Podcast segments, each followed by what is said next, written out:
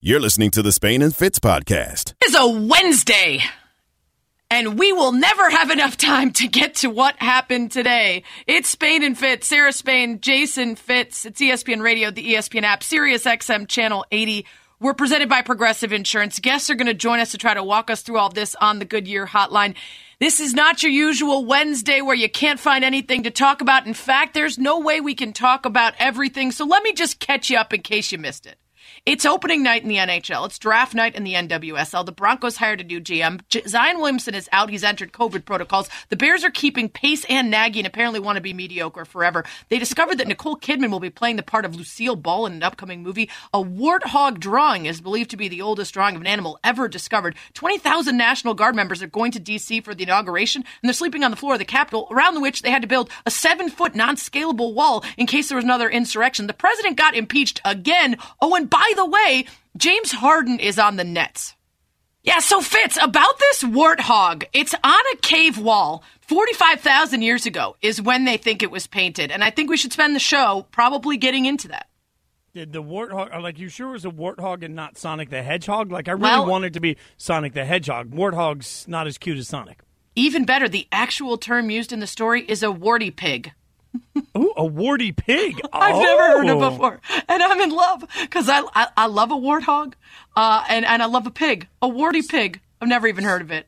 Uh, speaking of fat people, uh, that, oh, I shouldn't body shame. I shouldn't body shame. Go ahead. Things got weird, didn't they? All right, let's catch you up on the story of the day. James Harden went to the Nets in a massive deal that we will try to dissect all the pieces of. But if you're wondering how it came to this and why it came to this today, what ha- happened was last night the Rockets lost to the Lakers. And well, it was in the post-game presser, but then it was also in today's media session. Listen, I'm just going to let James Harden and John Wall and DeMarcus Cousins explain it to you. We're just not good enough. Uh, obviously, chemistry, talent wise. I love this city. I literally have done everything that I can. I mean, this, this situation is, is, is crazy. You know, it's something that I don't think it can be fixed. when you have certain guys in the mix that don't want to buy in all as one, it's going to be hard to do anything special, do anything good as a basketball team. I've been on those teams. Come on, man. You want to jump off the cliff off of nine games? There's a lot of basketball still be played. the disrespect started way before, you know, any interview. Um, just the approach to training camp, uh, showing up the way he did, uh, the antics off the court. I mean, the disrespect started way before. So uh, this isn't something that, you know, all of a sudden happened, you know, last night. But with that being said, like I said, this is the nasty part of the business. So um, it is what it is. So, Fitz, your reaction to this happening so quickly because a lot of people saw what happened last night and said, okay, this is going to move fast. But most said, at least you wait till February 6th because that's, you know, roster expansion and, and you know, you sort of lift some of the restrictions on being able to, to, to move around players. Some people said you wait till even later till you can really get them to get the best deal. And instead, it's today. Well, and, and I think this is one of the maddening things for a lot of people is everybody wants to give a winner and a loser anytime a trade happens. It could take years to know the winner and loser in this because Houston got mostly draft capital, right? They get four first round picks and four pick swaps. So Houston's basically going in long play. They're hoping that short play that they've got enough talent in there to remain competitive and most importantly relevant, but then they're also going long play on the rebuild. So for Houston, it's going to take a long time to figure out what they got. For Brooklyn, I'm going to continue to say the same thing that I've said to everybody about Harden. We've seen that at some point Harden will demand that things be built a certain way. He'll be he'll demand that things are run a certain way. And what do you get in return for that? I don't believe today that the Brooklyn Nets are better than the Los Angeles Lakers. So the Brooklyn Nets just gave up everything they have towards moving for the future to get a player that even when you give him everything he wants, it doesn't win you a championship. So while it may continue to make Brooklyn interesting to talk about, I don't know how it actually makes them better than the best team in the league. It- they might be better, Fitz, because of the offensive explosion. I'm still trying to figure out defensively how this team keeps up with a team like the Lakers. And to your point, James Harden has not proven that he is a championship player. He said it himself I've done everything I can for this city. That did not include winning a title, that did not include taking the Rockets to the finals, right? This is a guy who at one point was paired with new teammate Kevin Durant and Russell Westbrook and couldn't get it done. This is a guy who repeatedly demanded that the Rockets get what he wanted, whether that was a teammate that he wanted or a teammate he wanted to get rid of. Whether that was, this is when I want to practice and how and where and how hard. This guy got everything he asked for, so he has no one to blame but himself. And very often, in very dramatic and unceremonious, if those can happen at the same time, fashion, he failed at the highest level in the most important games with elimination on the line where he just didn't show up. So the fact that he is willing to say in the same sentence, basically, I love this city, but I've done everything I can. I'm willing to disrespect my teammates, my new coach, the city that I claim to love by forcing my way out to the point where I have teammates having to call me out in the media. And you're sending that to an already fragile Nets team that does not know what Kyrie Irving is doing or when he'll be back and that is dependent on Kevin Durant, a guy who thus far looks like the old KD from pre injury, but is still being tasked with a whole lot for a guy that has never been the leader on a team. He's always been among them and is coming off an Achilles surgery. This could be an absolute disaster. It's going to be high drama and must watch no matter what. You know, I was I was hanging out earlier today with uh, Gill and uh, Philly. We were talking about the, the possibility at the time that uh, the Sixers were looking at acquiring Harden, and there were rumors earlier in the day that it was going to be the Sixers and Simmons, and uh, a big trade involved that way. And, and I've seen some speculation today that maybe Brooklyn did this to make sure that the Sixers don't get ahead of them. But I, I keep looking at this and saying, what did you get if you're if you're Brooklyn and you're Kevin Durant? Like some things haven't changed in our logic. Do you think, and this was something said months ago, do you really think that Kevin Durant spent the last year working his tail off at rehab to get the opportunity to stand around while Harden shoots. Like, that's not real. So we just suddenly presume that everybody's going to come together. It's going to be kumbaya by the campfire. Like, I can't do that. I can't put those pieces together and understand how they feel like those guys, even on the court, even in, uh, with the way that they, they have played offensively, how are they going to mesh together? I don't think there's an easy answer to this. And what's your best case scenario if you're Brooklyn? So far, things have not gone well. They haven't gone well enough for what everybody expected for Brooklyn early in the season. And I get that at some point you look around and say maybe things are fragile and weird with Kyrie, and you've got to capitalize on your window while it's open. But doing that, capitalizing on your window while it's open, still means that you have to put the right players together. So now you've got a coaching staff that's looking around saying, I have no idea how to get control. You've got more egos in the room than you've ever had before, and you've got to adjust on the fly to figuring out how to get a bunch of superstars to play together that, uh, for Harden at least, at his best with his best scenario, wasn't good enough to win a championship. So I don't understand the move in a ton of different ways for Brooklyn. Well, and interestingly, this is a move that we sort of asked about when we first realized that James Harden was very serious about forcing his way out.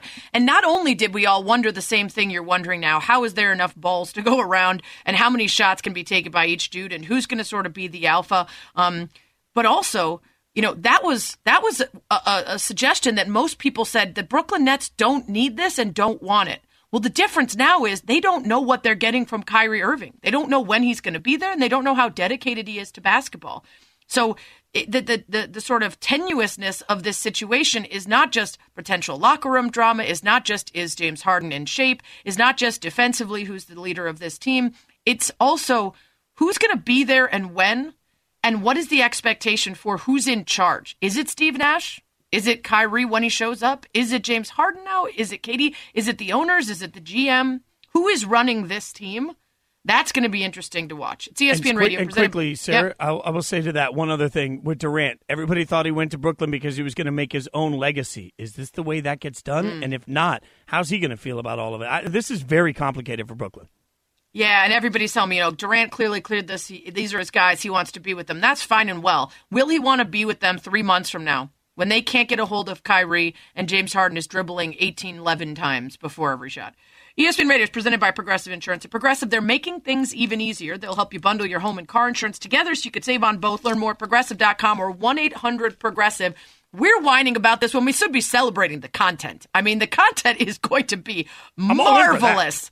But the whining did work for James Harden. Will it actually work for the Nets? What the result was? We'll get into it next on Spain and Fitz. You're listening to the Spain and Fitz podcast. It's just been announced that all Brooklyn Nets games will run at 11 a.m. Central, along with the other soap operas. uh, oh, that's a good line. I definitely stole it from someone in my menchies. Shout out to whoever that was. In the midst of the flurry of activity today, I did not save your name, but Yeah, uh, and and to somebody else's very wise point, um, you know, uh, this is this is uh, now every single one of the three uh, people that exist in Brooklyn are all on the same team. Uh, they got the really skinny guy, they got the uh, the guy with the big beard, and then they got the guy who's always talking to you about astrological signs. Uh, oh so my God, that's well done they're, too. They're set. Uh, that was a paraphrasing. I think the uh, the tweeter nailed it better than that. But yeah, the focus will be on the Brooklyn Nets. Harden, Irving, maybe who knows, and Kevin Durant. It's Spain and Fitz, Sarah Spain, Jason Fitz, ESPN Radio, ESPN App, Sirius XM Channel 80.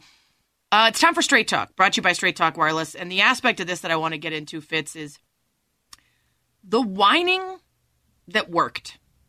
This is different than what we saw from Anthony Davis. This is different than what we saw from even Kobe back in the day when they ended up making him stick around and his team had a, had a good run that year that he wanted out.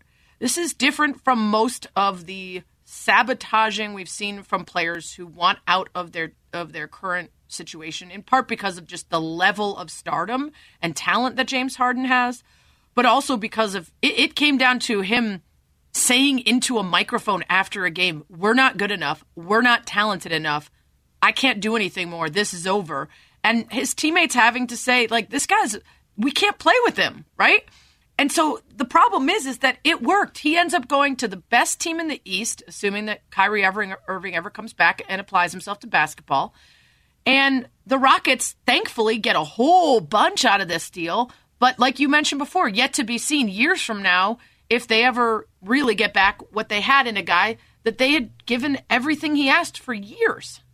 It's a dangerous precedent when you give in. And that's the the negative to me. The biggest negative of everything done here is that what houston just did is they gave in Houston gave in to a player that decided he simply didn't want to honor his contract anymore. And everybody that's listened to you or I anywhere knows that we are big on players' rights. I at, at, the end of the day, anytime a player can go out and affect their destiny and get paid, I usually root for that. That is a uh, something that I'll never fault somebody for getting their cash, and I'll never fault somebody for going out there and understanding their power is an individual brand. At some point, though, the the Houston Rockets have to look at it and say, "Hey, I want to respect you and I want you to feel good about being here, but you also have a contract. So if you're going to go anywhere, it better make me better for everybody that sits in those seats, for everybody that spends money on Rockets gear, for everybody that gives up their time constantly to watch these games. If you're a Rockets fan, what you just got is the maybe, the possibility in the future you could be better. But for today, you have no assurance of any of that, and your team just got demonstrably worse. So, what do you do, and how do you rebound through that? Houston gave in, and that's a dangerous precedent to allow for players to come in and simply say, you know what, I don't care what I signed. I just don't want to be here anymore. I don't love it when teams have all control in the NFL. I don't love it when players have all control in the NBA. Neither side of it is right. Somewhere at some point, everybody has to start working together, and that is not happening in this in this situation. Yeah, I agree with you. And a lot of people get down on me when I say this. I think player empowerment is great. I think the athletes should be in charge of where they want to play and how they use your talents, but only to a point. Because how do you expect a team to be run if they make decisions based on a contract that you signed? And they say, okay, well, let's start with the top. We know we've got James Harden for three years plus an option. Oh, oh, I guess we don't. I guess we have him for a year and nine games before he decides that that deal that I signed for three years and the money that I wanted and the security that I wanted, I changed my mind. And now I'm blowing up this whole team. The teammates who signed because they thought they were playing with me, the coach who took over because they thought they were coaching me, the GM who made all the decisions behind the scenes and for the future based on me, the superstar, that gets to decide when we practice and whether I want to show up and what I want to say and do. That's why this is a problem. Not because I don't want the players to make tons of money. I am not begrudging NBA players for the amount that they make because that's what the product is worth. And if they're not making it, it's the even richer owners who are. It's the idea that at some point you have accountability to the contract you signed, to your players, to your employer, everything else. It's the same problem I'm having with Kyrie Irving right now. And I'm worried about the monsters that have been made of something that LeBron started and was good, which was let me choose where I want to go. And let me, you know, with LeBron, what I liked that he used to do in Cleveland was he would just sign a year plus, right? I'm going to be with you for that year. And then I'm going to see if the moves that you're making and the decisions that you're making are pleasing to me. And if I'll pick up my option and I'll be back. Instead of let me sign a big contract. And if I get injured or I suck, you still got to pay me to the end of it. But if I feel like leaving, I get to blow it up. And in this case, you're right. It sets a nasty precedent, and it also is just be an adult. You want us to treat you like an adult, Kyrie, James? Show up for work. Don't tank for a team that's paying you. Don't let down your teammates and your coach. This stuff does not fly with me. So you want to come in my menchies and defend James Harden because he can score a bunch of points. That is not a guy I want on my team. And putting them together, oh boy, is that going to be tough to pull off. I mean, this is, uh, in my mind, this is so much, like I said earlier, it's like Goldilocks, right? Like the NFL's on one side of it where nothing's guaranteed and teams can wrong players at every mm-hmm. turn with no recourse. That's wrong. Conversely, you've got the other side of Goldilocks where now it feels like, what's the point? If you're Brooklyn, you just traded for somebody that on the heels of a new contract decided he didn't want to be there, and you've already got somebody else that isn't coming into work. Like, what the hell are you doing? How do you know in a year they won't just turn around and be like, ah, this isn't working for me and do it to you again? Like, at some point, you're now, you're now in bed with the cheater. So what are you going to do, and how do you expect them to change in this relationship? Because I don't see any way that that happens. Yeah. And you know what? Everyone will say, oh, well, once he's happy, it's going to be different. He settles and he's with his boys now. He's always been with his boys. He's literally been like, hey, Houston, grab that guy for me. Grab that guy for me. And it, it, it hasn't stuck. Now, the other issue here to to your point beyond you know how's this going to work out personality wise is how much did you just give up for a guy who you have no guarantee how long he'll stick around? How long Kyrie will be there? How long KD will be there? And now how long you have Harden? ESPN NBA reporter Tim McMahon was on with Chiney Golic Jr. and talked about the end of this could be ugly. They went all in. They they pounced on that opportunity. Uh, and look this could be painful on on the backside. When you're talking about completely unprotected four picks plus four unprotected draft swaps, there's a, there's a chance that this could be painful for the Nets long after Durant and Harden's prime is over. But they've got a championship window now, and then they're going to try to seize that opportunity. So, Fitz, I'm not someone who usually says this, but what do you need to have happen with this guy, this guy, and this team now to make it worth everything you sacrifice? It's it's title or nothing. It's probably multiple titles or nothing. Yeah, it's it's title and lasting brand relevance or nothing. Like it, mm-hmm. you're right. It's not just one title. It's can you win a title and make the Brooklyn Nets so in the front of the conscious of NBA heads that suddenly the Nets become a lasting brand because you just gave up your future. So you got to win enough titles to sustain while you stink and rebuild at some point. And they already kind of had that, assuming that Kyrie was coming back. They already had enough superpower to compete and be relevant. Did they put themselves over the top or did they fall into the trap that we've seen in the past sometimes in the NBA where they think talent, regardless of chemistry or style, is all you need? We're going to find out for sure with this experiment whether chemistry matters, defense, style of play, or if you just put three superstars in there and think that you got enough. Straight Talk brought to you by Straight Talk Wireless. No contract, no compromise. Coming up, a longtime NBA insider stops by to give his take on the James Harden deal. What does it mean for the Rockets? What does it mean for the Nets? And how about those auxiliary teams we haven't even mentioned yet that had to chime in on this to make it work? It's next, ESPN Radio. Spain and Fitz, the podcast. Spain and Fitz on ESPN Radio, the ESPN app, Sirius XM, Channel 80. Sarah Spain, Jason Fitz. We're presented by Progressive Insurance. Of course, all of our guests join us on the Goodyear hotline. I can't imagine what we're talking about tonight. Nothing big, no big news. And oh, wait, James Harden is now Brooklyn net in a mega deal that, uh, to throw myself under the bus, took me probably 15 times to read to understand exactly who was going where. It, very I'm still confusing. not there. Still I not mean, there.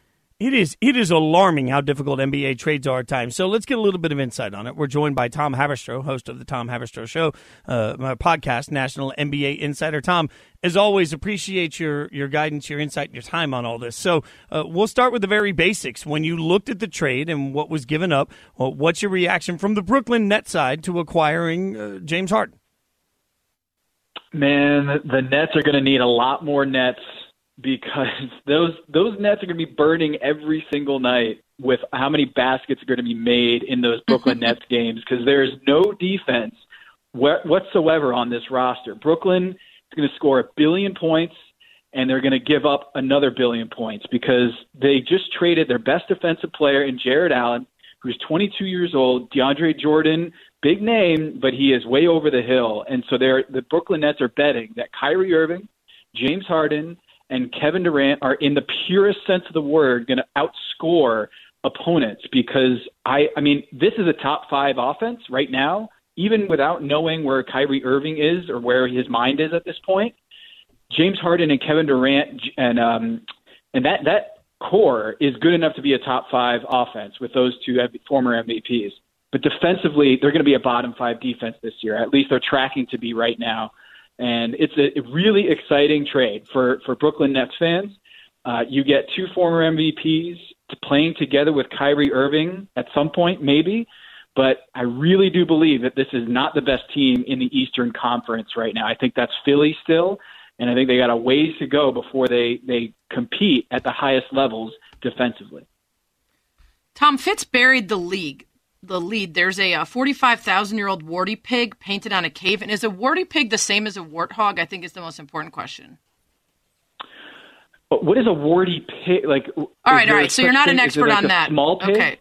You're not an expert on that. So let me ask you the other big question of the day then. Um, who won this trade, the Pacers or the Cavs? um, I'm going to go with the Cavs.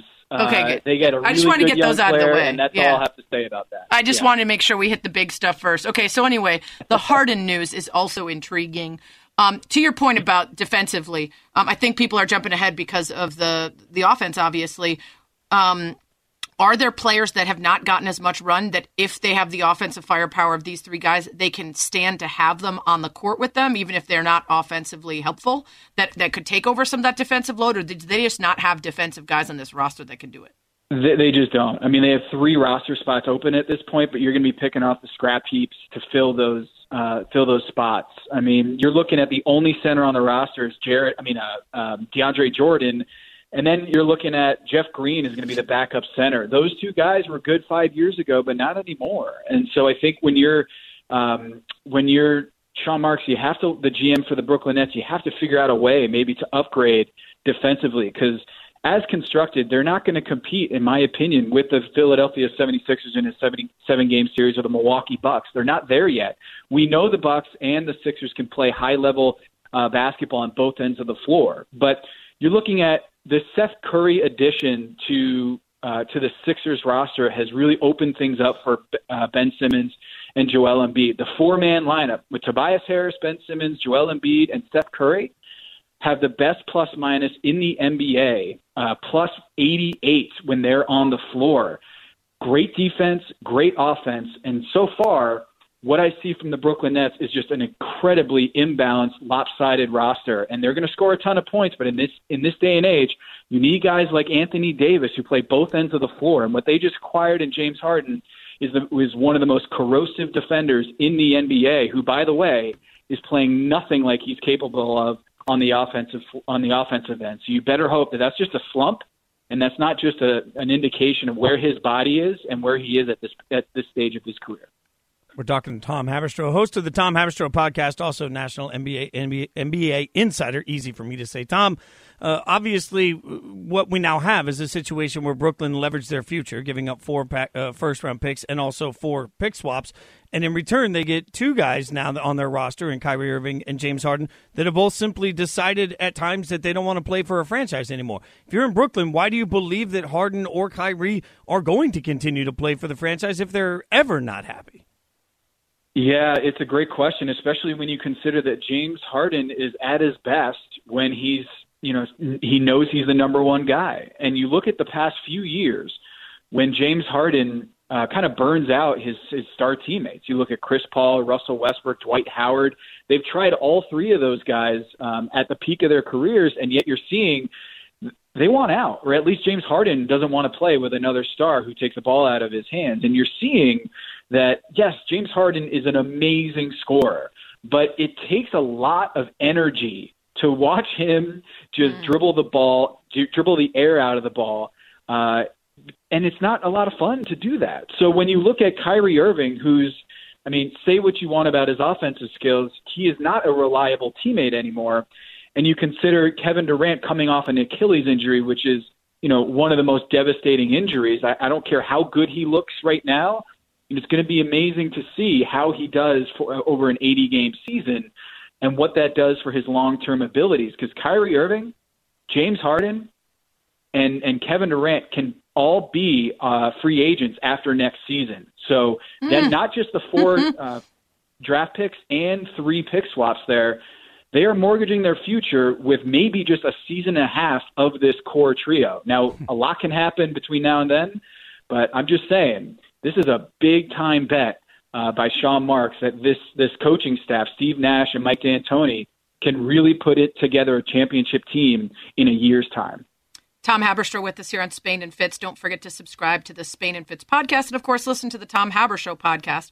Um, we also have to account for the year that they gave up when they first got them, knowing that Kevin wouldn't play, Kyrie was in and out. Right? They sacrificed a year before this season even happened. Added that whatever happens after the fact because of everything they just had to give away. Tom, if you had to guess, chemistry wise, the fragility that we know about all these guys, including the fact that right now at this moment, we keep including Kyrie, but we have no idea where his brain is at and what he wants to do with basketball. How do you see these guys working together or not?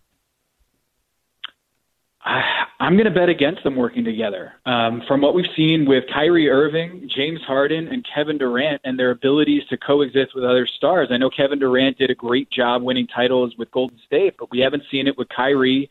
And, well, and uh, Kevin and Durant, to, to be fair, that's Steph Curry saying, I'm willing to change my game to make our team better. That didn't take much from KD except to want to win, right? Right, and what what we're seeing with with James Harden is, you know, he wants to be the guy, but when it's his team this year in Houston, he didn't want to be there. He said the team isn't good enough, and that's disrespectful. That blew up that locker room. And I think when you look at what his body looks like coming into this season without a preseason, you know, training regimen, his numbers are way down, assists are down, his three-point shooting is off, and he had a great season debut. And I know people have, uh, you know, very, very seared first impressions this season that a lot of people forget how he was after that season debut. He hasn't been good. He hasn't. And so, look, if you're a Nets fan, you're excited. This is really cool. You have a quote unquote big three in Kyrie Irving, Kevin Durant, and James Harden, but there's only one ball to go around, and they do not have a Rudy Gobert back there and Anthony Davis. And in today's day and age, you need two way players to win at the highest level. Guys like Kawhi Leonard, LeBron James. Um, you know, Draymond Green for all his three point shooting, you know, people get all over that. This guy's the the best passing big man outside of Nikola Jokic. So you need two way players to do it at the top of the NBA. And right now, I think Kevin Durant might be the only two dimensional player they have on that roster. You guys can check out the Tom Haberstroh Show podcast, uh, obviously. And Tom, I know we were going to get into all of the uh, the greatness that this means for the Cavs and Pacers, but we'll have to save that for another time, my friend. Thanks that. so much for the insight. And the Warty Pigs. And the Warty Pigs, yeah. Good yeah, luck I gotta, with Warty I got Pigs, to read up on this Warty Pig thing. Thanks for, so much for having me on, guys. Thanks, Tom. I'm still shook by the warty pig. It it does sound cuter than a warthog and cuter than a pig, and, and I'm a fan. Until of both. Until you find Spain- out that it has a warty face and horns. No, now it's all demon like. I don't know. I don't like Mm, so that. I sorry. like, I like my warthogs more Disney like. All right, Spain and Fitz brought to you by Goodyear, helping you discover the road ahead. Goodyear, more driven. Coming up, an NBA player made it clear he's not into the NBA's tightened COVID protocols. You'll hear what he had to say next. Strong statement uh, on Spain and Fitz on ESPN Radio. Spain and Fitz, the podcast. Spain and Fitz on ESPN Radio, the ESPN app, Sirius XM, Channel 80, Sarah Spain, Jason Fitz. We'll get some more expertise. We got a lot of guests that are going to be joining us tonight to break down everything you need to know about the mega trade today in the NBA. James Harden now a Brooklyn Net. Took a lot of teams and a lot of uh, picks to get it done. We'll keep breaking it down. But there's other stories in the NBA that are also sort of ruling the news cycle today. And Sarah, one of them is something that you and I have been passionate about as we continue to hear players and how they deal with the restraints that the league is putting in place regarding COVID 19. Now, before we get into this, I want everybody to hear what George Hill had to say. He plays for the Oklahoma City Thunder at this point uh, about the, the restrictions. The league has new protocols in place, which include, for example, not being able to leave your hotel when you're traveling. There are a ton of limitations on what they're expecting from players. And George Hill responded to those limitations when asked about it this way. I mean, I'm a grown man, so I'm going to do what I want to do. If I want to go see my family, I'm going to go see my family. They can't tell me I have to stay in a room 24 7. If it's that serious, then maybe we shouldn't be playing. But, you know, it's life. No one's going to be able to just cancel their whole life for, the, for this game, and uh, that's how I think about it. Oh my god! Oh my god! All the things. Okay, so if it's that serious, Breathe, it breathe, is. Sarah. It, it is that serious because 375,000 people have died. Uh, it's life. Well, it's not life if you're dead, which is why the protocols are in place to prevent you and others from dying. Then maybe we shouldn't be playing the game. Absolutely right. You probably shouldn't be. We should not be making concessions for sports that we are not making for other things for good reason. We're not still holding concerts because they're losing money. We're not still eating indoors at restaurants because they're losing money. We're not still sending people to schools and shops and traveling and air. We're not doing all that stuff the way we've always done it because we can't anymore safely because it's decimating our population and our economy to make decisions without taking into account the pandemic. What we're doing with sports is frankly stupid, and we shouldn't be doing it. The only way that we can make it make sense is if you do something like you did with the bubble, where you're not risking the current or future health of the players and coaches involved, where you're making a bunch of money back that you can then distribute to all the different employees from the league, and when you're not potentially contributing to the further spread of a virus that we have absolutely no control over, coming up on a year after it started here. So your insistence that they can't change your life, we've all changed our life. You might call it staying in a hotel 24 7. That's what we're all doing in our houses so that we can hopefully end this and get back to our normalcy.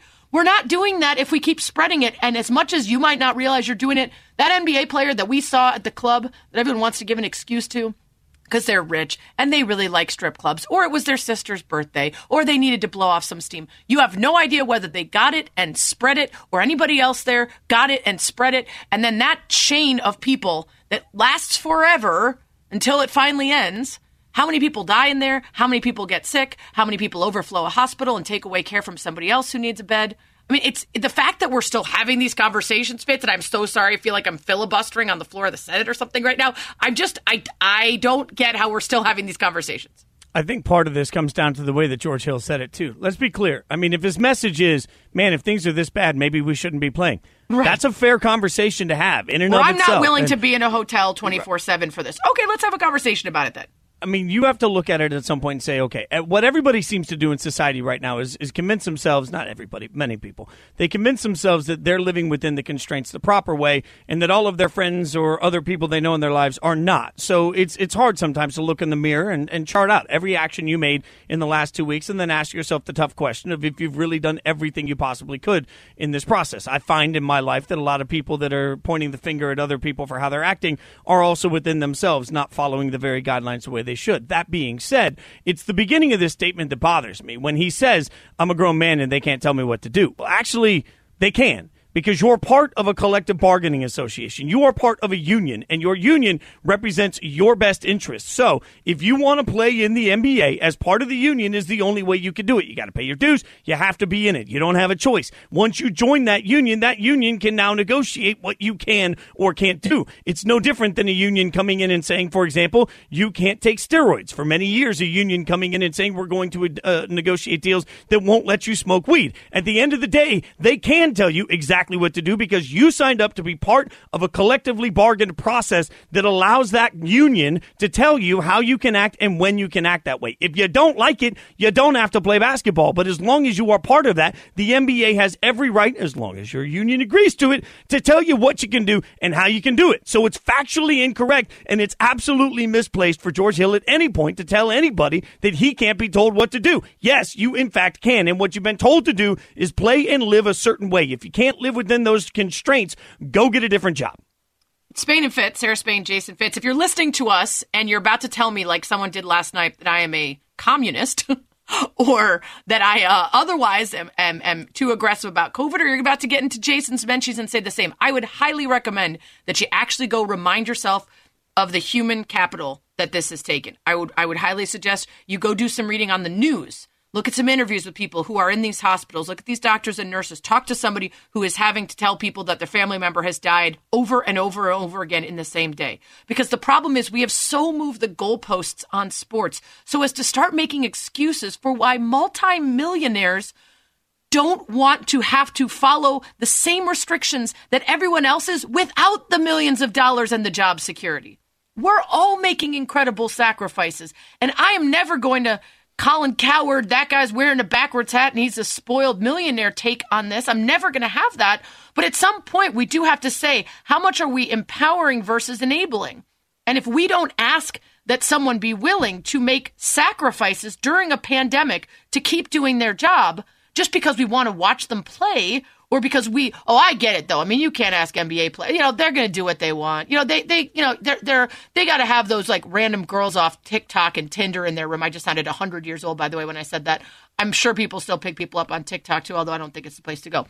The point is is that every time we make different rules what we're saying is that to all the average people who have lost family members and not attended a funeral, to all the doctors and nurses that are stuck in hospitals that are overflowing, to someone who has a heart attack and doesn't get seen and cared for fast enough and then they pass away because COVID people are overflowing a hospital, you are not as important as this NBA player who doesn't want to sacrifice by staying in a hotel room instead of, getting to go out wherever they want. And I'm not willing to say that. And, and anybody who does, I think you've really lost touch because we've been in this for so long. It really sucks but we're all making sacrifices. And that response to me, and also the way this whole season has gone, where we're just expecting players to get sick and deal with it, uh, that's it's it's beyond me. Uh, at, at, times, by the way, it's Spain and Fitz, ESPN Radio, Sarah Spain, Jason Fitz, unless you're going to get in our Menchies, in which case it's Chiney and Golic Jr. You can yeah, just tweet right. them.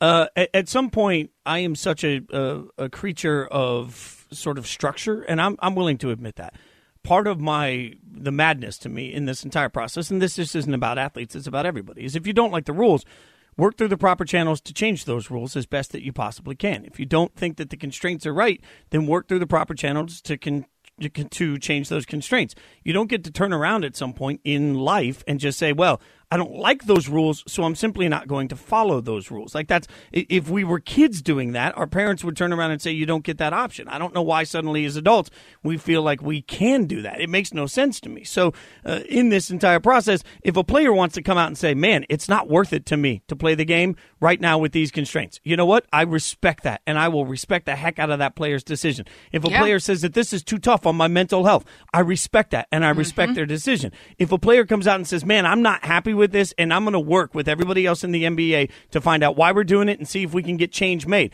I respect that. But if you're just going to say, I'm a grown ass man and I get to do what, what I want to do, I'm never going to respect that because that's right. not the way life works, Sarah. And Fitz, it's the tone, and you're absolutely right. If it's a thoughtful exchange about how this is stressing me, I'm incapable of making these concessions without it taking a toll on me, or I would like to petition for a change. These are not the things that I'm going to approve. That's different. The attitude was, you can't tell me what to do. And the answer is they can, and they're going to need to, or this season is not going to be completed. Well, James Harden told the Rockets what to do, and they're now free of Harden. We'll head to Houston to get some reaction next. Spain and Fitz on ESPN Radio and the ESPN app. You're listening to the Spain and Fitz podcast. it is a wild Wednesday here on Spain and Fitz. ESPN Radio, ESPN app, Sirius XM Channel 80. You got Sarah Spain. You got uh, Jason Fitz. I almost forgot your name. Sorry about that. It's been a long day. Uh, we're presented by Progressive Insurance. Joining us now on the Goodyear Hotline, host of the No Layups podcast, our go-to guy when things are going down in Houston, Raheel Ramzanali. Raheel, thanks for uh, hopping on with us. Absolutely. How you guys doing? We're good. I mean, Great. I'm better now that I found out that you once played Taboo with the Boom Goes the Dynamite guy. Uh, we got a quick story on that. I once uh, I once played flag football with uh, the guy who played uh, Josh Baskin in Big. Man, so this is the most random story ever. I was going up to Waco, Texas to go see one of my friends from college. And uh, on the way there, she's like, "Hey, we're going to hang out with a bunch of my friends here." And she works in uh, in news, so um, you know all, all the news reporters around town They're all hang out. And she's like, "Hey, I remember you watching that Boom Goes the Dynamite clip in college." So that's how old I am. It's kind of age myself there, but I'm driving up there. She's like, "Look, he's going to be there tonight. Do not bring it up. He hates talking about it." and I'm like, "Hold on, you can't. This is one. Of the, this is like one of the earliest memes out there, right?" And I'm like, "I have to ask him about it." And she's like, "No, you can't." He gets really he gets really aggressive about it too. He doesn't want to talk about it because he was at that point trying to become a legit news right. reporter. So I was like, okay, I won't ask him. He's like, and, and then and she's like, okay, well, we're gonna play taboo and hang out with uh, with my friends. Like, cool. So my biggest fear going there was, what if I have a word that's dynamite or yeah. boom yeah. on taboo? Like, do I? Come on, like I, I have to say something. So nothing happened. He's a really nice guy, and, and I don't I don't know what he's doing now. But last uh, last time I talked to him, he was out in Waco working for an ABC Yeah. affiliate. Yeah, Fitz, that's like Mr. Belding saying you're not allowed to ask me about Saved by the Bell. Like you're the Yeah, boom, the di- boom goes the dynamite guy, and that will be you forever. And you better just learn to accept it because it's gonna be a lot more fun in life if you just own it, right, Fitz? I, well, and I'm a little shook by like R- Raheel's like, oh, it dates me. Like, okay, some of us still typed our you know papers on, on typewriters in, in high school. I'm just saying, okay. So uh, uh, as I date myself, there, Rahil, give us a little bit of a sense, man. We always love having you on to talk all things Houston. If you're a Rockets fan today, where's your hope? Your hope is that uh, Rafael Stone, the new GM, is really good at drafting and really good at evaluating up and coming players where you can start building around Stephen Silas and his system. That literally is your only hope. Like, there's, you know, I, I, Victor Oladipo is a fantastic player, but I don't think he's going to re-sign here. I don't think they have plans to re-sign him either after uh, his contract expires at the end of the year. So it, it's all about the rebuild now, and you just hope that they can do something that can get you back into contention. Yeah, I mean, this is what was the best case scenario you were hoping for? Because Raheel, we had you on as as the season was beginning, and it seemed inevitable that Harden would not be long for Houston. Um, but a lot of people said there's no way you get back enough to make it worth getting rid of him, despite him trying to blow up the team from within. How close is this to a, a, a good scenario in terms of getting rid of him? you know, getting rid of him. Like when I first saw the trade, I was I was disappointed. It was like it was like Wonder Woman 1984 to me. Like I know you had to do the movie, all right, but it was disappointing. It didn't live up to the hype. And the hype for me, at least, was try to get Caris LeVert back because I think based on his game, based on him as a player, I think he could be a guy that could, you could build around. Like I really think he just needs more shot attempts. He needs uh, a more of an opportunity and be the go-to guy, and you grow with him. And when Caris LeVert was part of the, the the deal, was like, okay, cool, you got Caris LeVert, and then they flipped it for Victor Oladipo. That kind of bummed me out because now you're you're signaling to the fans that you just want picks. You don't want anything else. You just want to focus on the rebuild. We're talking to Raheel Ramzanali, host of the No Layups po- podcast. Raheel, if you're in Houston tonight and you're pouring a shot because you just need to get through being a sports fan in Houston, what's got you more sort of down in the dumps? Is it this or is it the entire drama around the Texans? Oh, it has to be the Texans, man. It has to be the Texans because being a Houston kid, watching the Texans, um, it's been 17 years, like of trying to find a quarterback, trying to find somebody you can build around, right, and, and have that franchise quarterback. And there was a nice run with Matt Schaub, and it was great. But we all knew in the back of our uh, minds that he's not the guy. Like this is just a system, and he's going to eventually age out, and you won't have somebody for the next 10 years. So for the Texans to finally get a guy like Deshaun Watson, uh, for teams like the Bears to pass him up, sorry, I had to throw that in there. Um, it, it just felt so good, and it, it it finally felt like they were heading in the right direction. And now the drama around that is bumming me out. With Harden, it's like, look, it, you, it's going to end in the NBA. It's going to end. It's so rare that a guy stays the entire career with one team. So uh, I'm hoping the Texan stuff turns around. Yeah, I'm hoping it turns around in the direction of they're so desperate they somehow send Deshaun to Chicago, but uh, I don't think that's going to happen. We don't we don't have the pieces for that. The Raiders don't play in Chicago. I don't know what you're talking You know about. what? That's enough. Um, I saw you tweeting about the James Harden uh, body before that game against the Lakers last night, and you Yeah. said you know it's serious because even the Red Rowdies aren't coming to defend Harden and how this is just a bad angle, which is what we heard early on, right? This is an angle of that shirt that he was Yeah. wearing. So the Red Rowdies, was- if you've got the finger on the pulse of that city, there are a ton of people that would have defended Harden no matter what, and there were those that were kind of tired of his aesthetic and his style, even while he was still actively participating in the team. How many Red Rowdies flipped during this whole, you know, working his way out of the city? How many of them are sad to see him go? I, I said it last time. Uh, you know what? We got to pour some out for the homies because they lost their guy and they defended him so much. And I love NBA Twitter. It's my favorite portion of Twitter, but it's the worst because you have guys and, and gals and fans just caping for these people, right? Like for James Harden, and you got the Curry backers and the LeBron backers.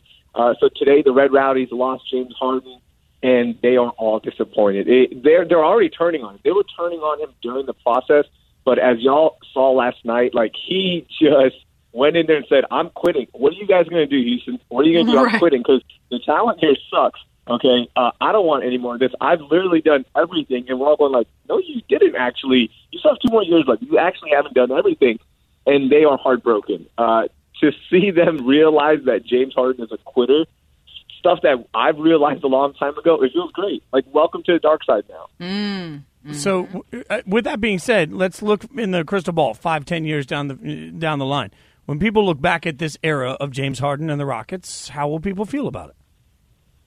Great offensive player, uh, brought them into the conversation, uh, but he needed help all the time, and he wasn't the lead dog in terms of leadership. He never was. It took Chris Paul to get in there and, and, and get in his face and tell him, like, hey, you're doing things wrong. This is how you do it.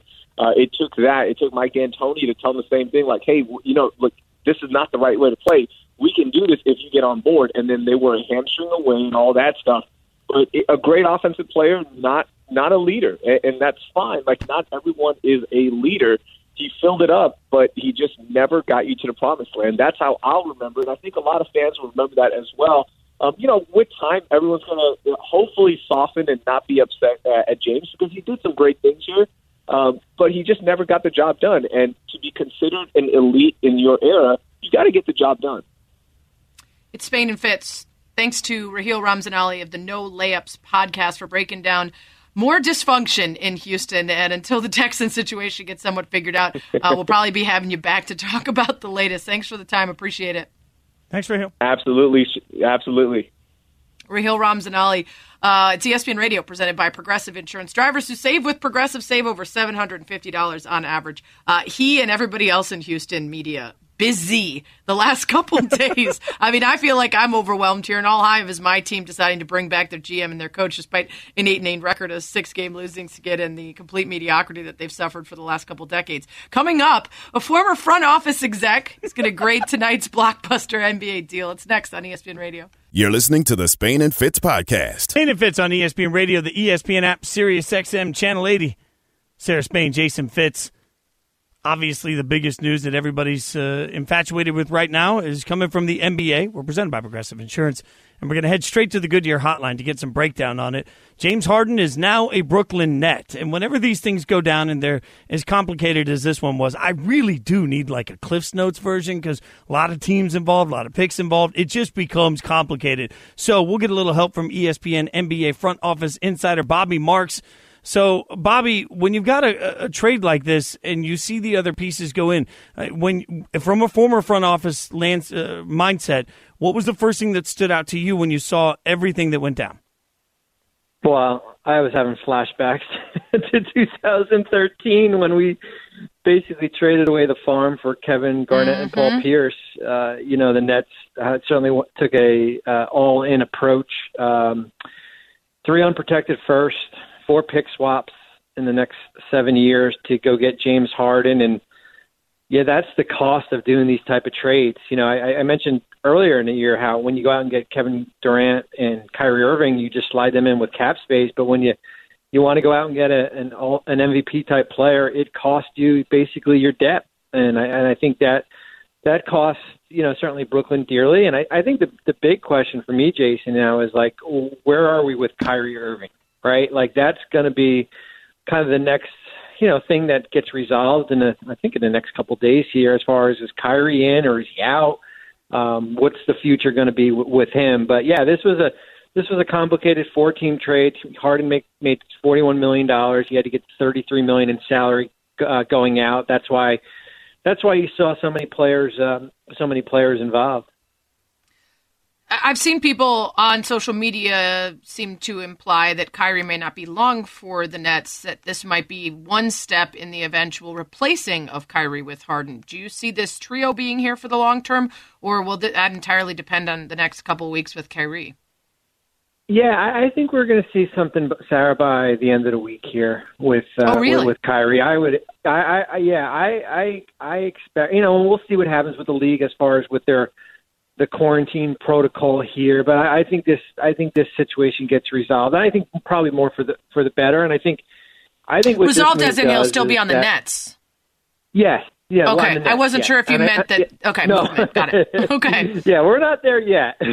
we're not there yet. But I think what this move does is it shows Kyrie that uh, you know, with Sean Marks, the, the general manager, hey, you know, we're not going to wait around for you, right? Like I, I went out and got James Harden to pair up with with Kevin Durant. You know, the train's leaving the station. Are you in or are you out here? And if you know if this is not something that you want to do as far as play basketball, or if you're looking for a different scenery, I don't think we're we're at that that situation right now. We're all going to move move forward here, and we're not going to continue waiting waiting for you. Um, so, um, but they need Kyrie, I think, to you know certainly get to a you know to to get to an NBA Finals. You know their depth has certainly taken a hit here. Um, they've got some spots that they need to, to to fill, but yeah, that's that's the as I said, that's the next big question as far as where is Kyrie's mindset right now, and then does he want to be part of this group? We're talking to Bobby Marks, ESPN NBA front office insider. But, but Bobby, I mean that exact question. I mean, you're talking about a team that that went out there to get Kyrie to build for this, and now they trade for somebody in James Harden that just signed a deal recently that was supposed to leave his future in Houston. Like, what's the point at this point of having contracts when teams just bend to the will of whatever players want? Yeah, and it, you, I mean, and that's what the, my big thing. I was concerned last night when Harden did his press conference and basically threw everyone under the bus and and, and said that, that you know this locker room is not good enough. Is that how much leverage did Houston have left? You know, with with uh, with Harden and then have him come to practice here. And you're right. I mean, what's to say that uh, you know, for example, Bradley Beal wakes up tomorrow morning and says, "I don't want to be a Washington Wizard," and now Bradley Beal becomes the next James Harden, but yeah, I mean, usually when you sign these four or five year contracts, you're there for probably at least three years. I mean, Harden is the crazy thing is this. I, I think this is year one of that, you know, of that supermax that he had signed uh, in that extension here, and he won't see it through, you know, and that's the disappointing part as far as you know with with uh, you know what what transpired here, but the Rockets got you know some value with you know certainly those draft picks. We don't know where they're going to go. We'll see what happens with Victor Oladipo, who they got in a trade, if they keep him or if they you know decide to to flip him before the before before the trade deadline. Bobby Marks with us here, ESPN NBA front office insider on Spain and Fitz. Don't forget, subscribe to the Spain and Fitz podcast to hear anything you missed, including after parties and pre parties. You mentioned a couple of those auxiliary players. I wonder if you could point out what you find most interesting from the less high profile moves, whether that's maybe not the draft picks, but of the other players that got moved around. Uh, what caught your eye most? Yeah, I liked what uh, Sarah. I like what Indiana did. Uh, I didn't think Oladipo was going to be back. Uh, he's a free agent uh, this upcoming off season. I think it would have cost them probably uh, double what Caris LeVert is, and Caris is at about sixteen million dollars. So I, I it And he was also asking right other there. other players if he could come join them in the middle of the games. So you know, there was a good there was a good sign that maybe he was ready. yeah, that might have tipped it off, right? As far as if he's not going to be there in the, in the, in the future, and probably Yeah. not, probably not signing that 112 million dollar extension that they offered either, right? Like, hey, I don't think he's going to be here. Maybe we should do something. And yeah, so you get Caris back for those. You know, um, he's he's under contract for three more years, protects them, and I. I'm intrigued as far as what happens in Cleveland now. You know, you already have Andre Drummond. He's going to be a free agent um, this offseason. You get you get Jarrett Allen, who's a a restricted free agent probably it's the same situation. He'll cost you half of, of what um what Drummond will be, and then of course, as I mentioned earlier, Oladipo. You know, what's his future in in Houston? They can trade him starting on March 4th. Does he get flipped before the 25th of March, which is the trade deadline, or are they going to you know play it out and you know that that's you know you get a player on an expiring contract and you and you want to keep them, then you lose total leverage because um, you usually have to do an overpay on that. All right, Bobby, in 30 seconds or less, in five years, which one of these teams is the most relevant? Houston. I, I think, and I, and I think there's so much unknown because of the picks. And I just look at where Harden and Durant are age wise. You know, they're in the prime of their year, their career, but five years from now, I, I, I don't, I don't, I don't think that's going going to be the case. And uh, with, with Houston, let's let's hope those picks turn into something. We appreciate your insight as always. Bobby Marks, ESPN NBA front office insider. Happy New Year, my friend. Thanks so much for hanging out with us. You too, guys. Thank Thanks, you. Bobby. This is such a complicated issue to try and Mm-hmm. figure out. And, and Sarah, to the point that Bobby just made, it feels like they leveraged everything for the future to try and go all in right now. And they did it to go all in on a player that in a year may just decide he doesn't want to play for Brooklyn also. And I just, that, that still sticks in my head as one of the keys to this entire transaction that we won't know the answer to for a long time, but is important to me.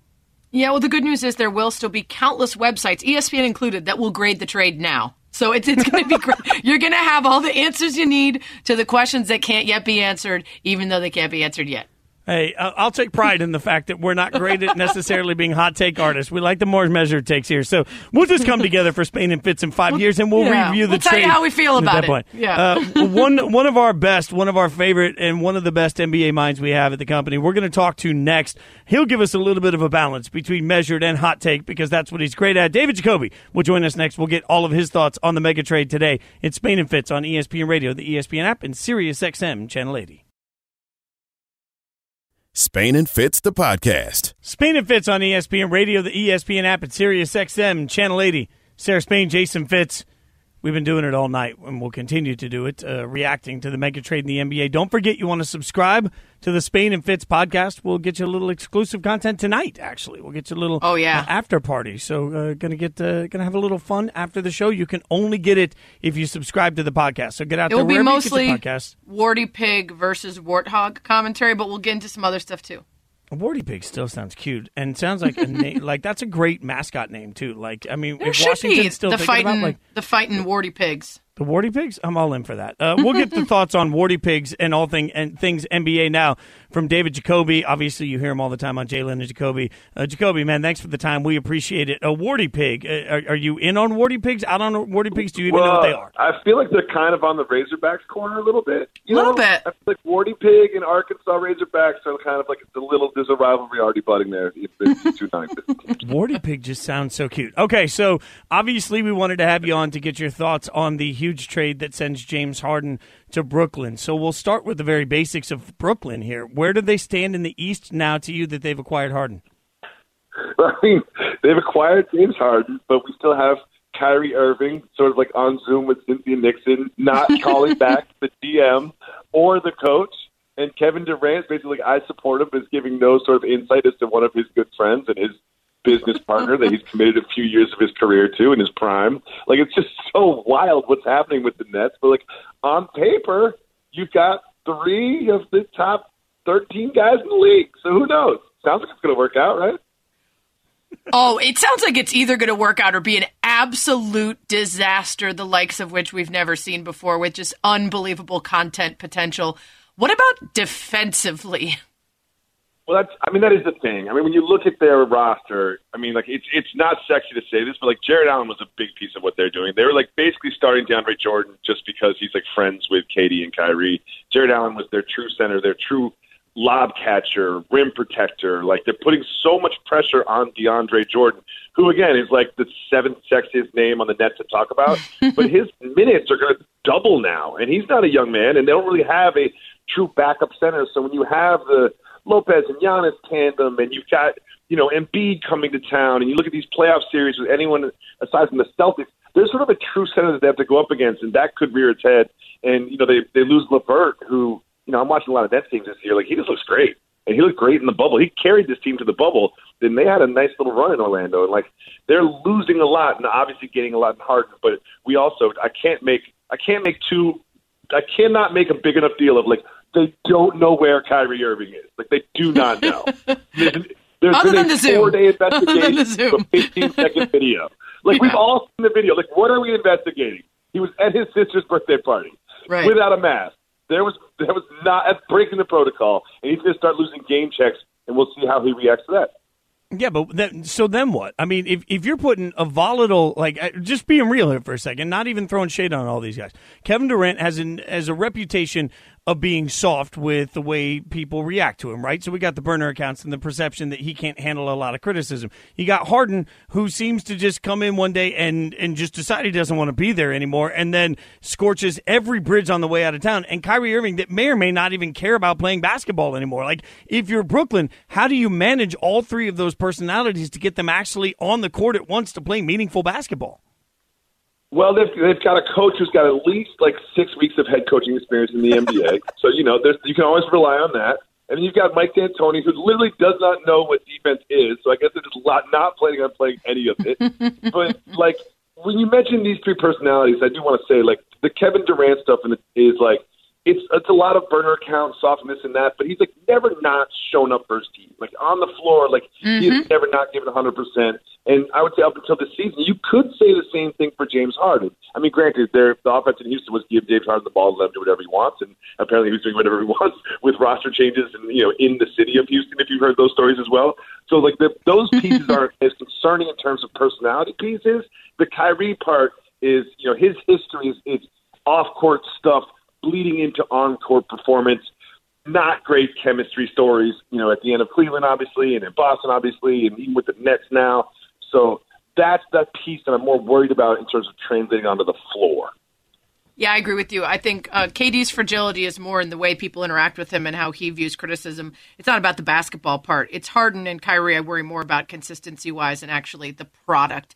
What do you make of what the Rockets got back? And did you feel like last night this was the this was the final straw and you couldn't move forward and wait for a better deal, or do you think they could have gotten a better deal?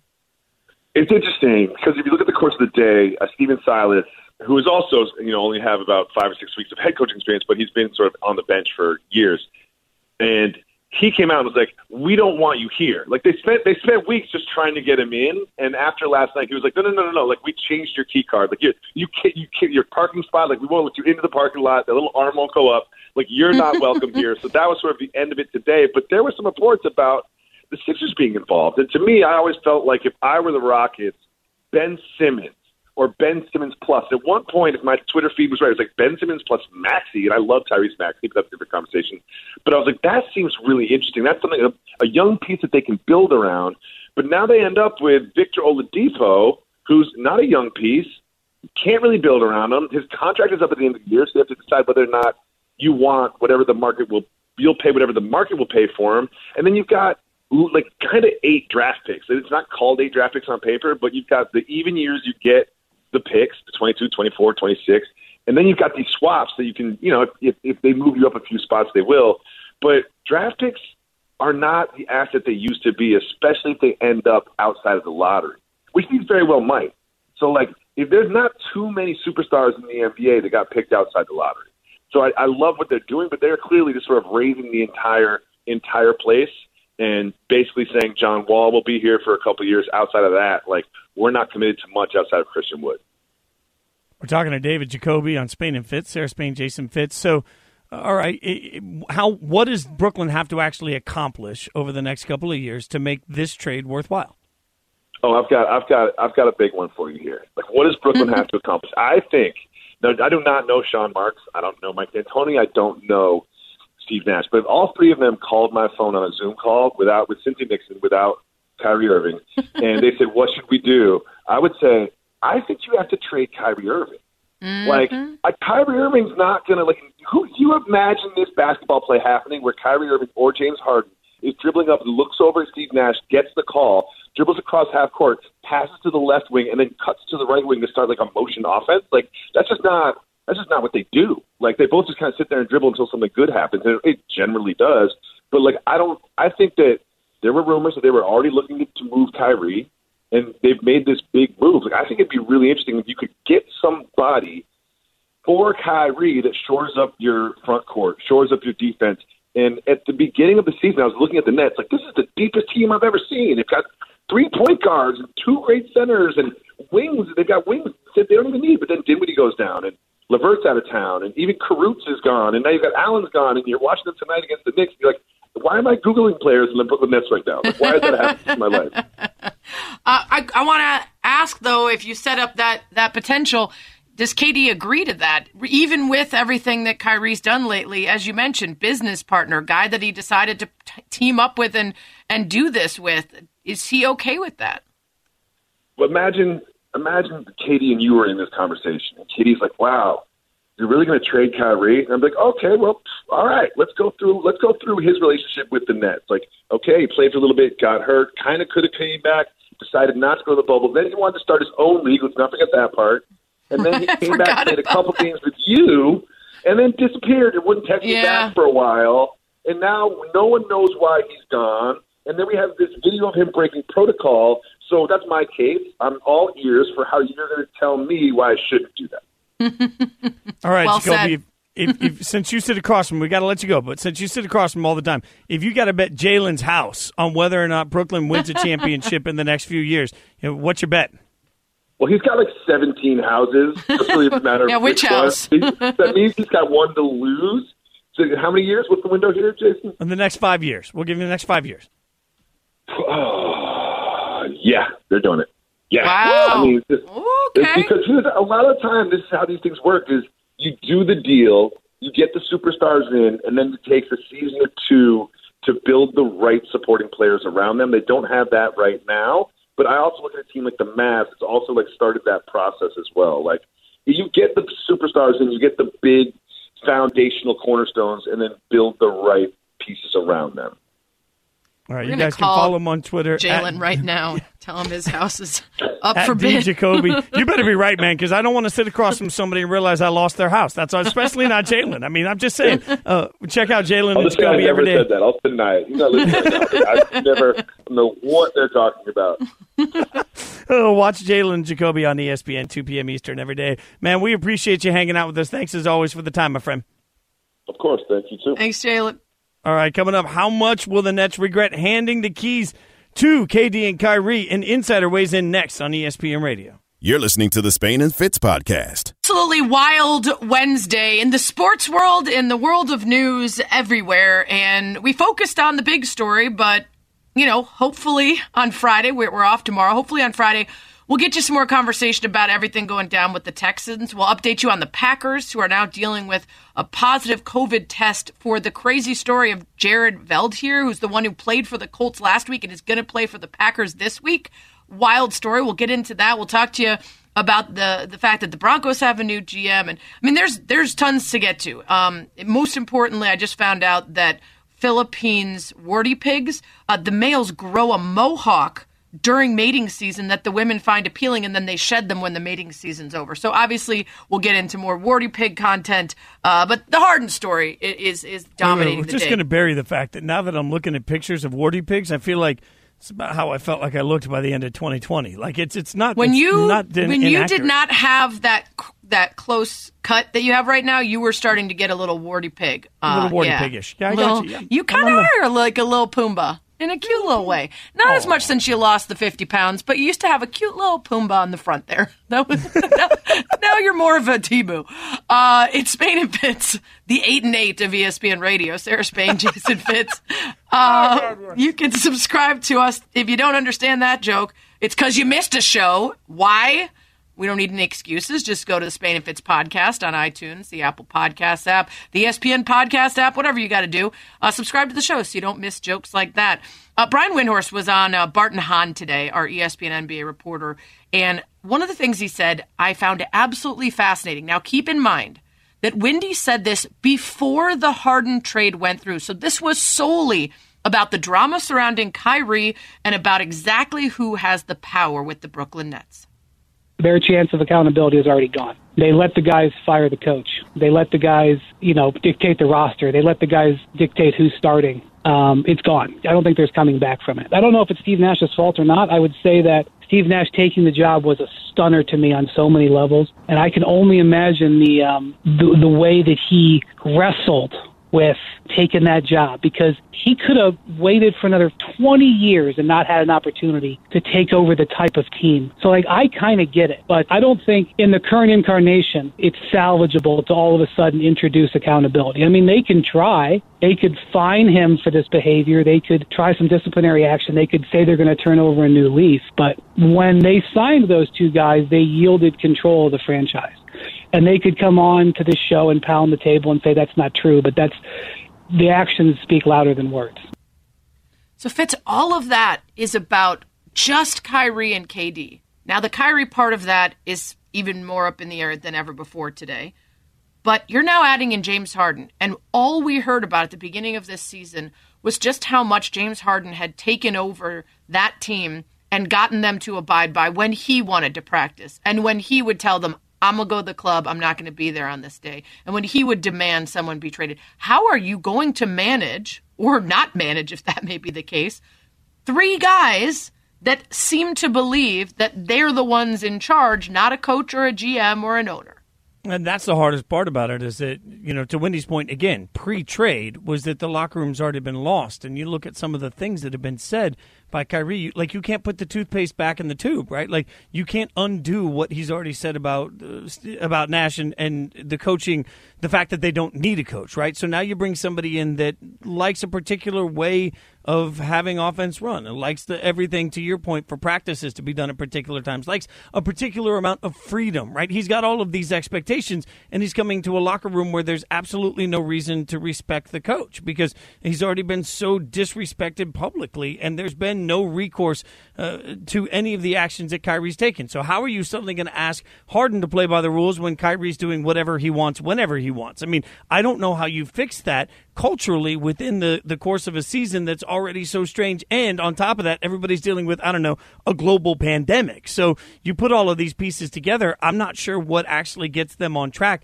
to having any respect behind the scenes in the locker room at practice and how you don't end up feeling like at some point the players are running the organization. And if that's the case, who's going to align them when the players no longer align on how they want day in and day out things to be run? It just feels like we're watching a scenario that is going to blow up in a big and loud and awful way.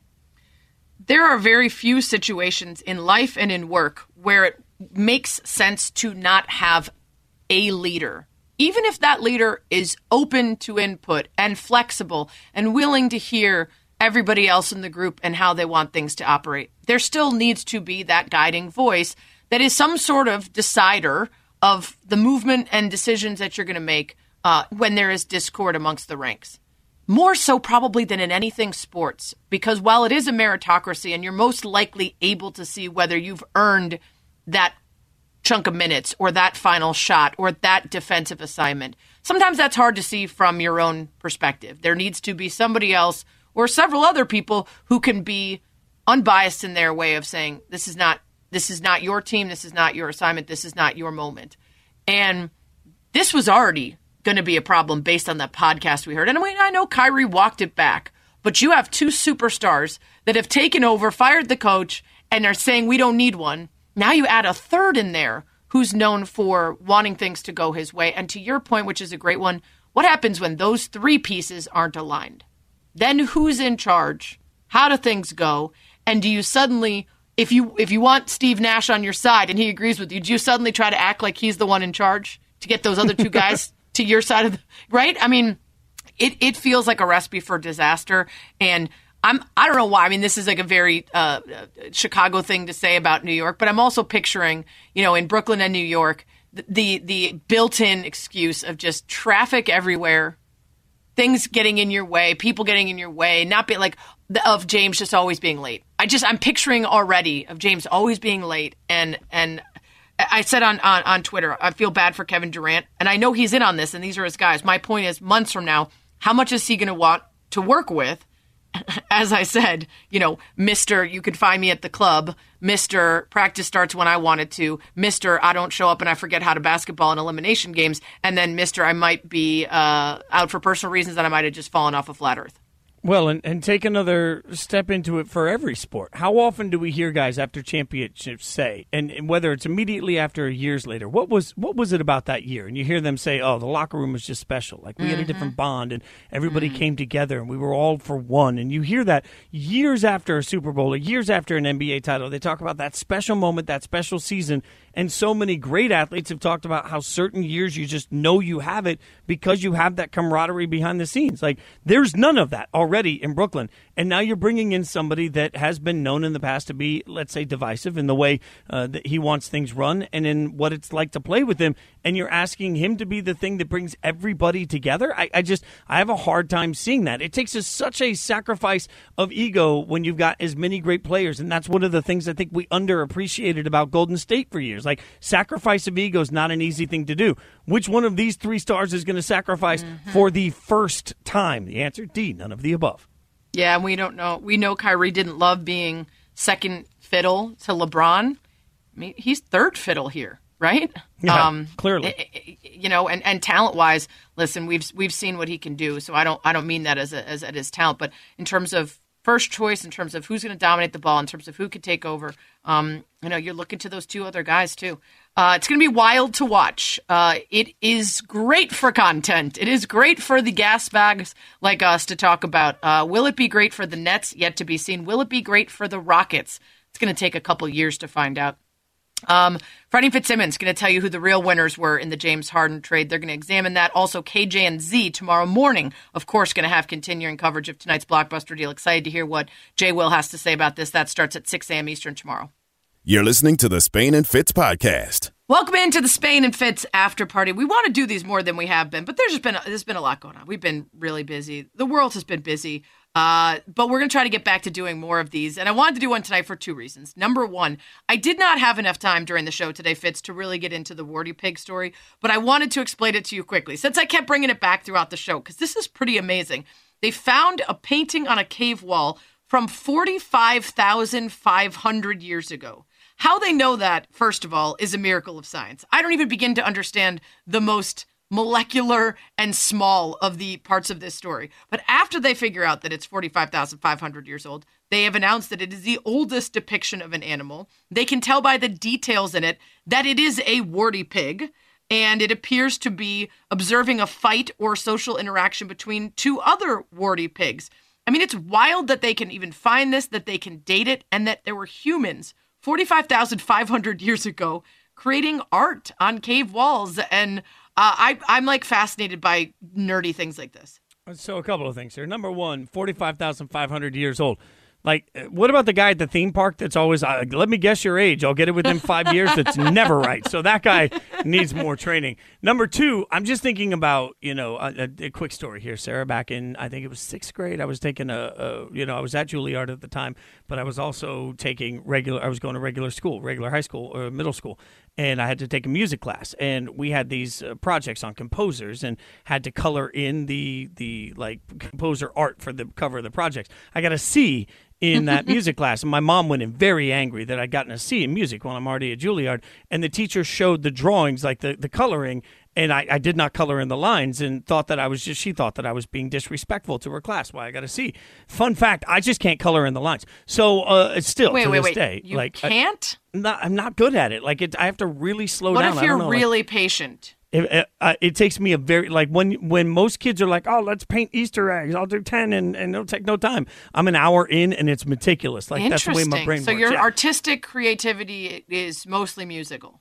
Yeah, and it's very even that is very meticulous. Like everything's accuracy oriented. So if I get a coloring book now and I just have the slightest line I don't like, I'll just throw the whole damn thing away. So Oh well, I'm like, that too. I'm a Yeah. perfectionist like that. I'll, uh, you know, I used to rewrite my college notes in class in color coordinated, and if I messed up, I would start over. See, I, I appreciate that about you, and that's nerd. why I'm just wondering, like, what it would be like if somebody found one of my drawings 45,500 years from now. They'd be like, "I- "Is that a, is that a donut or is that a, a, a, a James Harden?" I don't know what it is at this point. So, uh, Well, it- also, you know, what would you do if you were doing your art on a cave? Like, you can't throw away a cave like you do a piece of paper. Like, Yeah, what no, if I- you lived 45,500 years ago and your warty pig was not up to snuff? Like, you've now ruined a cave wall with your C quality warty pig. oh my god, and it would take like seven years. I've come out of the cave seven years later. You'd walk in and you'd be like, "Not great, not great." Yeah. Can't believe it took you that long. Speaking of of long time, I was unaware that the abstract art oldest uh, known found in Africa dates 77,000 years ago. I mean, like, Good lord, really? I need to study more history. And I also think that somebody's Just just, like- like, se- that is seventy-seven thousand years old, and like the one person at a party that you're like, no? it's got to be right. Yeah, it's got to like, be right. Who's going to tell me no? If I tell you this is 77,000 years ago, who's telling me no? Yeah, Um, I'm, I'm anyway, saying yes, and then I'm saying, by the way, you're on my Trivial Pursuit team next Right. time because you're obviously too smart for your own good. exactly. Um, so warty pig content, um, it's going to come back because I'm now obsessed with them, especially the fact that they just grow mohawks in order to get the chicks. And then once they're done mating, they like shed the hair. Like that's baller. I like that. Uh, but I also want to talk to you about, um, you know, we've spent a lot of time uh, since August as we're trying to get through this pandemic and figure out, you know, what we can do, whether it's drive-in concerts or I went to like an outdoor comedy show, right? Trying to find ways to still have some sort of social life. Well, I offer up to you if you'd like to join mine or have your own the important cinematic achievement that is the lifetime movie Salt-N-Pepa premieres Saturday, January 23rd. My friend and I happened to rap Salt and Pepper at my wedding. What a man. And my husband and I rapped Shoop at our wedding with a backing band. So we are a Salt-N-Pepa family. Uh, oh. And we are having a Zoom watch party with themed drinks, salt rimmed margaritas, stuffed peppers, salted caramel cookies, etc. Potentially some brightly colored windbreakers, potentially some salt and pepper themed leather jackets. Uh, and this is all going down January 23rd if you want in. Uh, yeah, A, I want in. B, I, you know, me and my little Funko Pops, like I always have these. It wasn't that long ago that I saw Salt-N-Pepa Funkos, and I was like, yep, ordering those like immediately. Yeah. Like they're, they're iconic. Come on. So, question Is this a movie about Salt-N-Pepa or starring Salt-N-Pepa?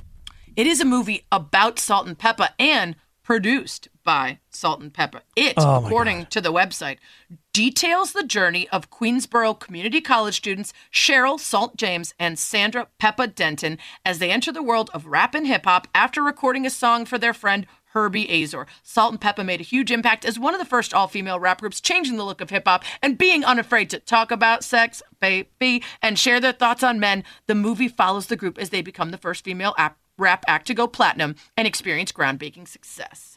I mean, this is uh, yes. Uh, and by the way, I've seen him even recently in the last few years. I've seen him a couple of times. Like I'm all in on this. So who like who gets the responsibility of playing? I can only imagine if you're in a biopic that's being directed directed it's biopic, but yeah. A biopic, yeah, that would make yeah. more sense than biopic. It's all right. A lot know? of people say biopic. It sounds like myopic, but it's biopic. All right. If you're in a biopic that's being yeah. directed by them, it's about their lives, Pressure. and you have to play them. Like I would only imagine that the whole time I'm sitting there, I'm like, nope, nope, nope, that is not right. That's not the way it was done.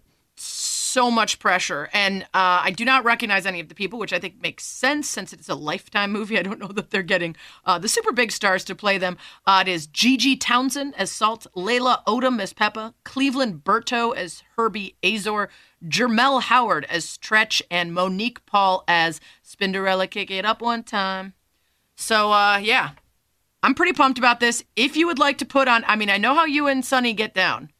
If you would like to put on a gold chain, a leotard, a, a, a brightly colored windbreaker, and kick it with us on the Zoom, you let me know full costume. That that yes. is a done and Not done. Not required, but uh, encouraged. I mean, and by the way, like Laila Odom, I went to her IMDb page, and one of her other uh, movies is the Bobby DeBarge story. So it sounds Ooh, like she's really getting she's in found her on the like she's found her niche at this point. C- congratulations to you, Laila. Found her niche. Uh, anyway, if you guys are in on this Salt-N-Pepa Lifetime movie, let me know your plans.